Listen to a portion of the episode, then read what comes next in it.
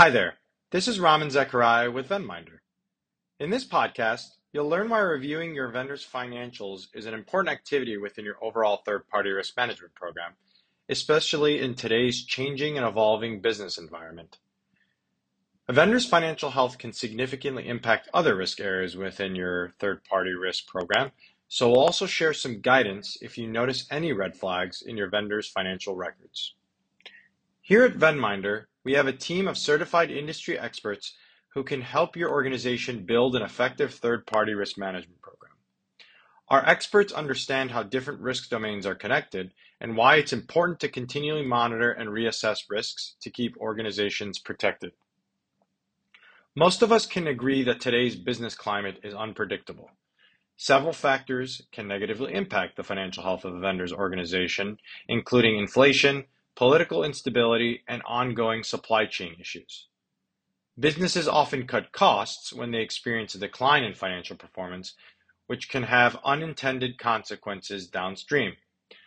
Among these unintended consequences are service performance issues, lack of staffing to support existing customers and meeting contractual obligations, and increased cybersecurity incidents and exposure associated with inadequate cybersecurity infrastructure and investment.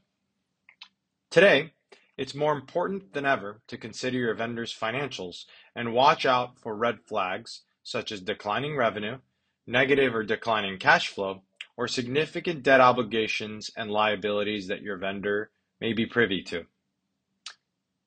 Here are three examples of how declining revenue one of those factors, can mm-hmm. overlap with other vendor risks within your overall third-party risk management program. First, imagine that your vendor's revenue base has fallen because of the rise of inflation, and their clients have become more cost-conscious due to the challenging economic environment. To save money, the vendor decided to cut 10% of its staff, leaving the remaining employee base with an increased workload.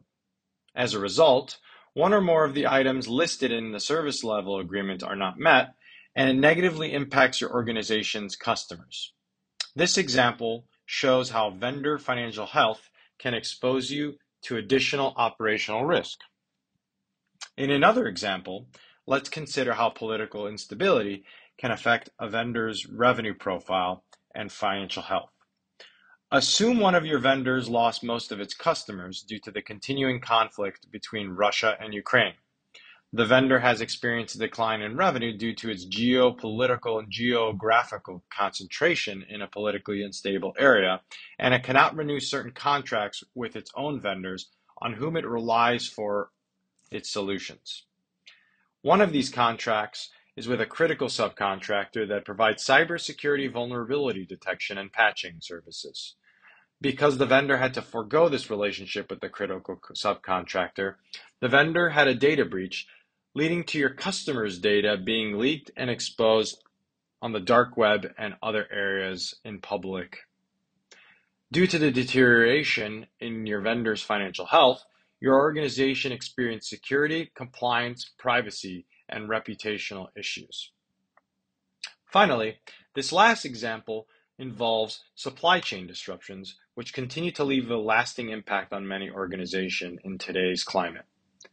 Because of sup- global supply chain disruptions, the vendor has been steadily losing revenue and can no longer invest in newer technologies, tooling, and capital projects. By utilizing aging technology, the vendor will expose itself to vulnerabilities, putting you and your organization at risk from both an information security and strategic risk perspective. These three aforementioned examples show why performing initial and ongoing financial due diligence on your vendors is essential.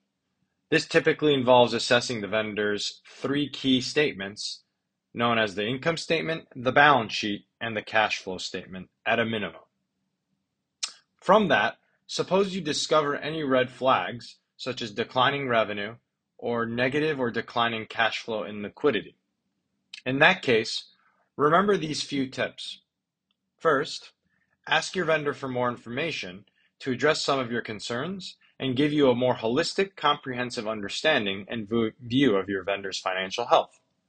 Second, make sure any red flags and supporting documentation are reviewed by qualified subject matter experts, either internally or externally, so they can advise you on next steps and assist your organization in interpreting the vendor's financial details. And finally, always refer to your service level agreement with the vendor to determine if your vendor has failed to meet a financial performance clause. If they have, your organization may be within its legal rights to explore other vendor relationships that fit your organizational needs. We cannot predict the future of our business climate, but we can stay vigilant about vendor financial risks. For third party risk management to be effective, knowledge of your vendor's financials and its financial health must be a part of your overall third party risk management program. Thank you for tuning in and catch you all next time. Take care.